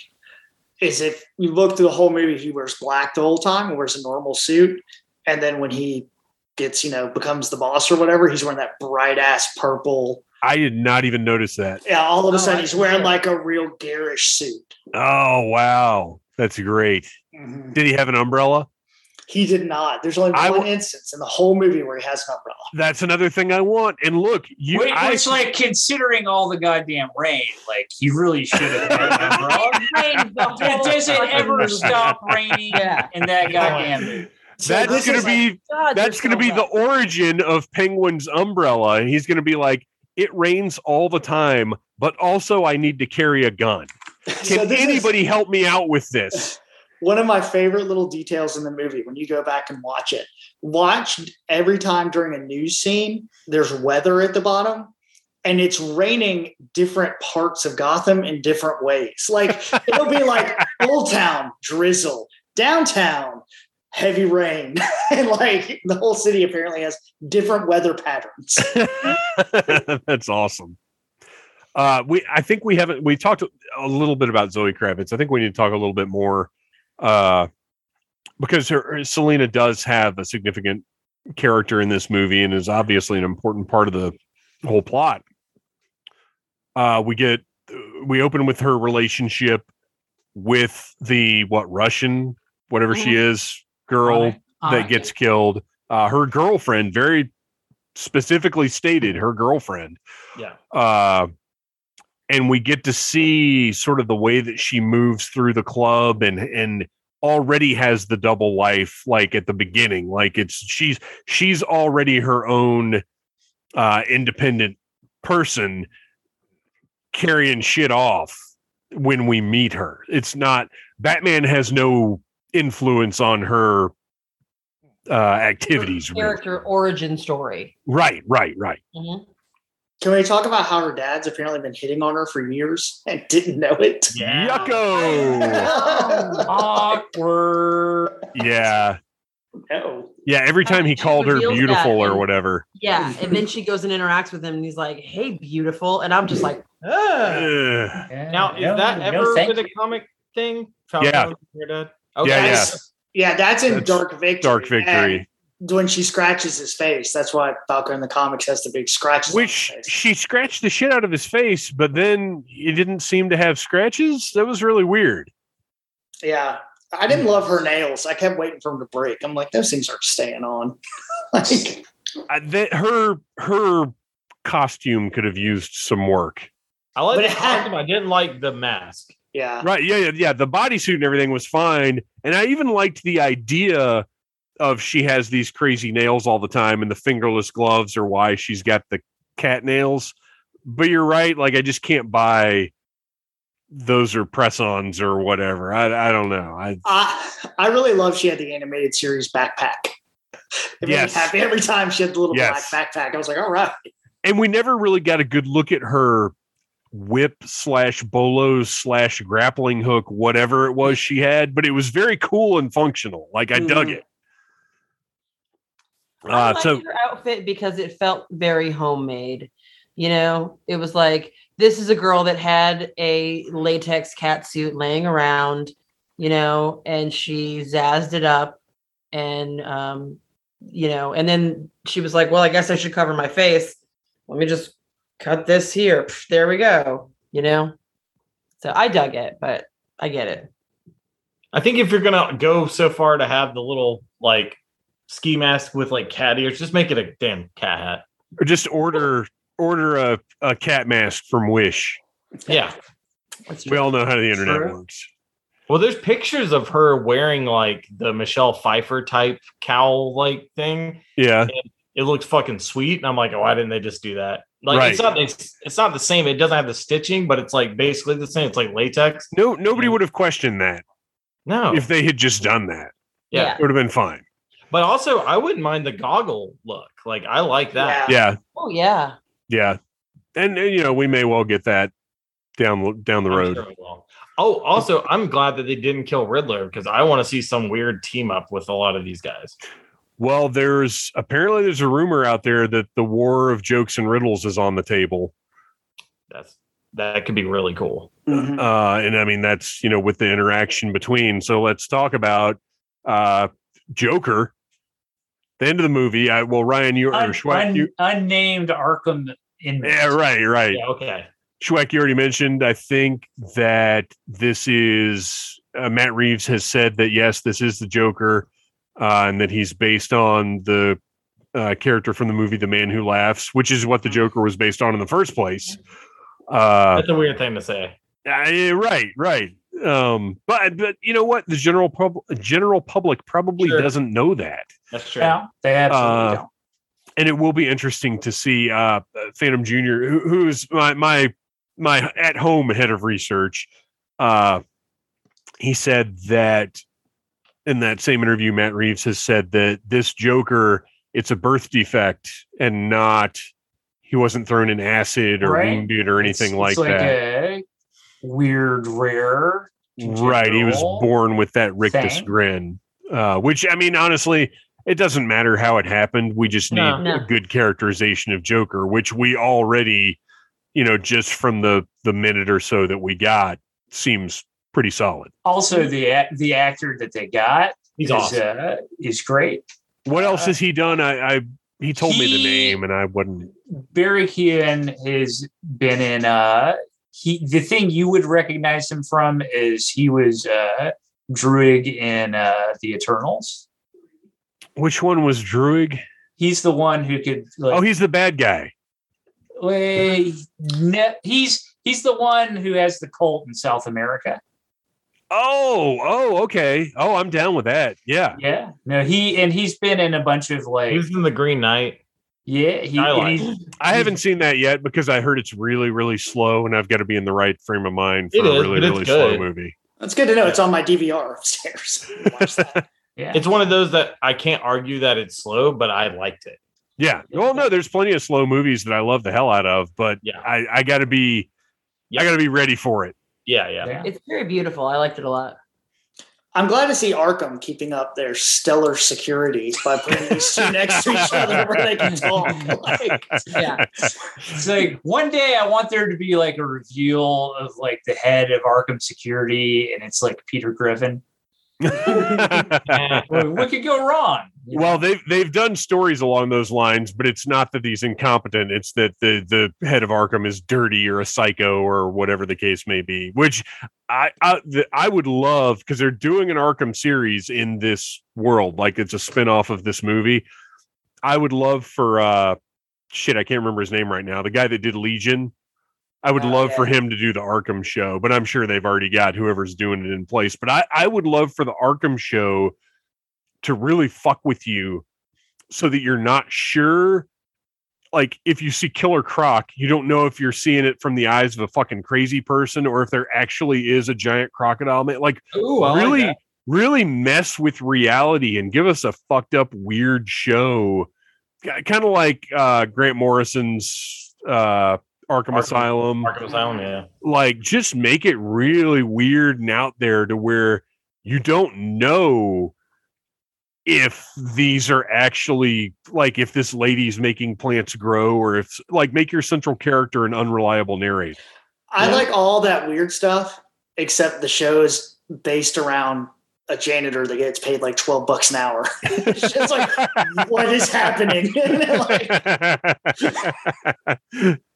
he has to go in there with like a mop and clean up all these roses that some lady has magically made appear. right why why are there so many plants in this place all the time with these giant vines why we're not in a jungle I like how your your version of this janitor is Larry David. yeah well yes absolutely Right? Uh, all right. Well, I think we're getting pretty close to wrapping this thing up. Uh, did you guys, Arian? Did you have any final thoughts? Any any last things to get out there before we Uh, finish up? we covered pretty much everything I wanted to go over. Uh, just, I I really appreciated uh, like the big overarching themes that like they decided to focus on, and they did a really good job of like making important like the concept of fear uh, and like uh, you know criminals fear the Batman, but like a different class of criminal doesn't fear him enough yet. Yeah. But they they kind of learn over the course of the movie that oh, just because you know uh, I ostensibly run the city and like have politicians and cops in my pocket uh, doesn't necessarily protect me from the lunatic in the bat suit. Uh, well, And and uh, kind of along those same lines, the what was introduced. You know, we've talked a couple of times about Riddler being in Arkham and and the scene between him and Batman. The idea that Riddler thought that they were working together. yeah, Yeah, I love that, I that love level of delusion was well okay so he's delusional but he's not because he's right Yeah. Batman Uh, it kind was did uh, another really nice twist Yeah, he Yeah. has It's, manipulated uh, Batman into working with him, but Yes. It's- it's a very- realize it's a very. Rashomon like type kind of like well like several people experience the same events but have completely different perspectives on it yes yes and like they both happen to be true uh, Yeah. to a, to a certain extent or in a certain way uh no like it's a really well put together well written well executed film. Um yeah i liked it a whole lot. It's it's not my favorite batman movie but like if uh like if they're gonna have somebody making batman movies these days let matt reeves keep making them. That's Yeah. my takeaway. Yeah and i, I think it's it well not i think my opinion is that is it's the best executed batman movie so far um I agree. Yeah. nicole what about you what uh kind of final thoughts have you got I mean, I I really loved it. I thought it was a great story. I loved the tone. I loved the visuals. I thought it was just like, yeah, well executed. Is kind of an understatement, but I think is is the best way to describe it. The the uh, acting was fantastic. The character development was fantastic. Like I everything just freaking worked. It, it, was it was great. I loved the story. I didn't feel like I was sitting there for three hours. Uh, I was completely wrapped up in what was going on on the screen. Um, I loved the ending. Absolutely loved like the fake out ending of like, oh, yeah. yay, cool. And then it's like, oh shit, he's got a whole like city's worth of crazy incel followers um you know, and it's just like this is just the beginning of what he was doing. Like this was the red herring the whole time. I I I have nothing bad to say about this movie. I really loved it. I I loved Pattinson. I loved everything. You know, and I got to throw one more thing in there about the Batmobile. Uh, you know, we talked about the big re- the the build up and finally the the reveal of the Batmobile. Well, the scene that followed where they're treating it as this beast in pursuit. The way that that chase scene is mm-hmm. shot, mm-hmm. it's like a monster yeah chasing penguin down uh it, it was really fantastic yeah, i think before you said something about comparing it to christine yes that was perfect because the batmobile is a character in this film yeah yeah it it's it's like scary it's mm-hmm. the fucking Cobblepot is freaking out because yeah, this thing is mean? hunting him down.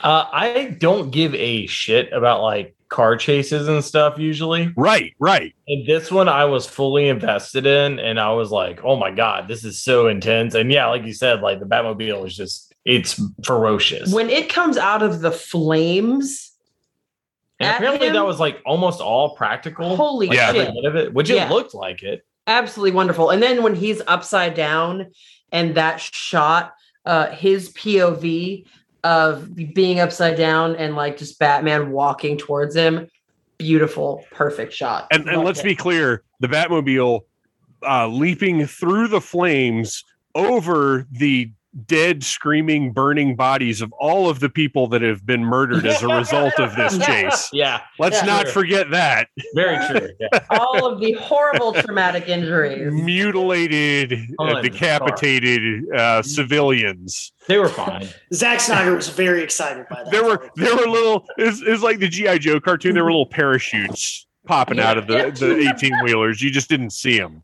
Yeah. Uh, they, all, they, all, had little like fire suits that just yeah yeah yeah yeah. A standard them. issue in Gotham. It's a dangerous exactly. place. You never know what's going to happen. You right. to. Right. Uh, Ryan Cadaver. Final um, thoughts. I loved everything. Uh, special shout out to the penguin actually waddling. I love that. Yes, yeah, that was mm-hmm. great. Um, and uh, I think the only negative thing I have to say is I wish there were more Riddler trophies. No, nobody has ever said that in the history of Batman. That's true. Uh, okay, Ryan Schweck, uh, I want to get your closing f- thoughts, but first, I want to ask you what's better, this or Gotham? Oh. Well, there's more Gotham. It's hard. It's hard to say. Gotham is so good. But this one, oh fuck, it's hard. You didn't even ask us, and damn. There was no talking to telepathic dolphins in this. An automatic deduction. Nobody built a submarine. Yeah, yeah, yeah. Um, final thoughts. I think what I was most impressed with, and I think what was a worry of mine going into this, was how many characters were in it but then how yeah. well yeah. that ended up being. Because I mean, when it was coming out that Catwoman, Penguin, Falcone, Riddler, like yeah, it seemed like a lot where this has gone wrong before. Right, right. They shoehorn him in, and this is Riddler. Is Riddler going to be wearing like an extreme sports suit and and scooting around the city? Yeah. Are we in that kind of situation? Yeah, I really like the world he set up, and all of it was kind of it was, I guess, logical for what it is Mm-hmm. But the characters made sense, which hasn't happened a lot in these movies. Well, there you go. I think everybody uh, pretty much on board with loving this movie, and uh, I, I can't wait for more. I'm I'm stoked, and that this is where I'm I'm really settling out with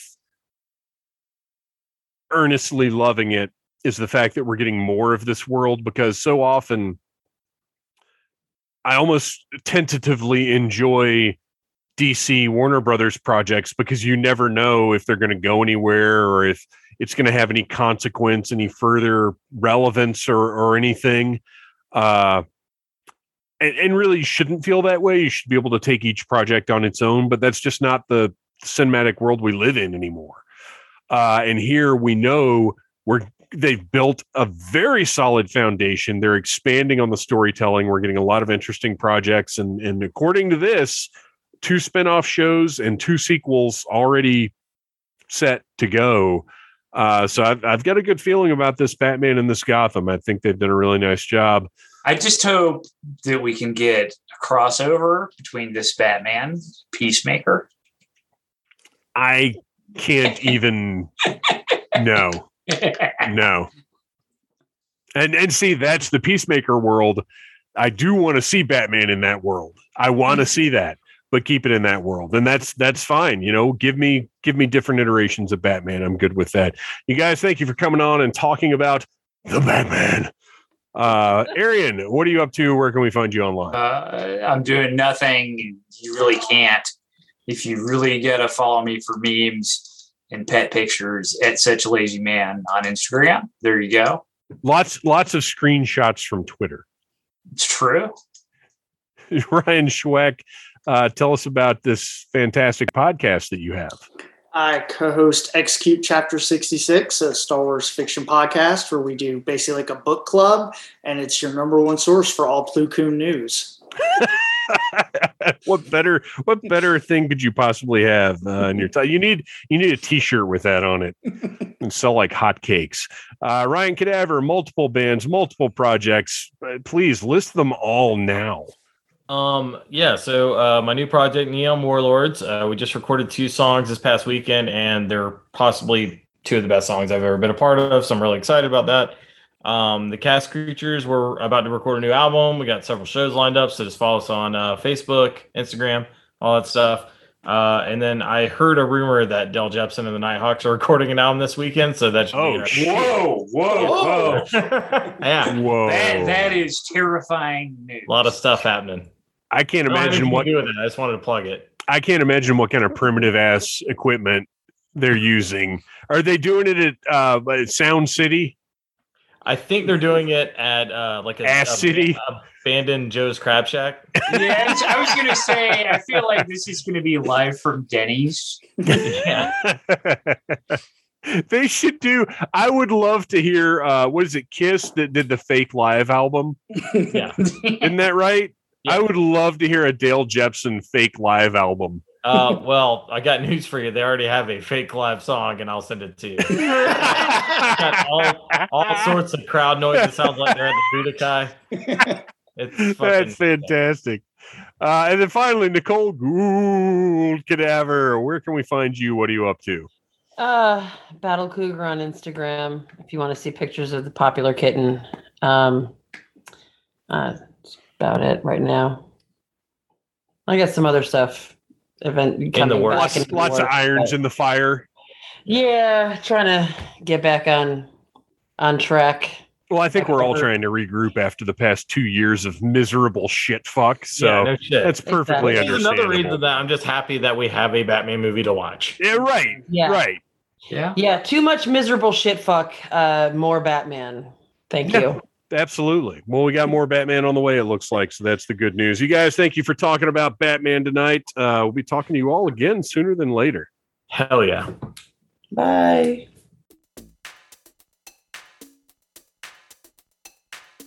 And that's all we got time for this week on the Needless Things podcast. Uh, I don't even know what that means. It's not like I'm on a timer. Uh, well, I am right now because I only have the amount of time that the outro music plays to say whatever I'm going to say here, which is fine because I'm still I'm in this like perma congestion congestion mode and it's driving me crazy. Uh, but I have a doctor's uh, appointment in the near future where maybe we'll figure this out. I don't know what's going on. It's very annoying.